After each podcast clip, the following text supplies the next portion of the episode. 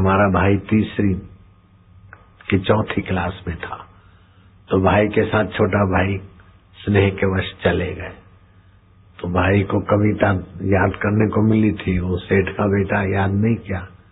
तो सभी विद्यार्थियों को मार पड़ती तो उसे उसका वार आया।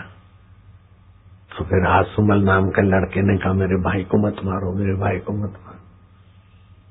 तो बोले, तू बता दे कविता।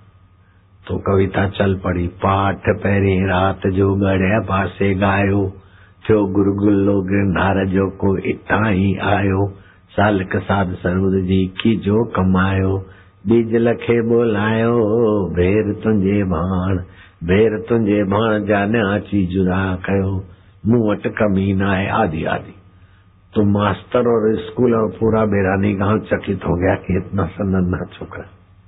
चौथी परीक्षा वालों के साथ, भाई के साथ आया और भाई को मार पड़ती तो कविता कैसे बोल दिया। हालाँकि वो कविता किसी ने सुनाई थी हमको पहले, याद रह गया।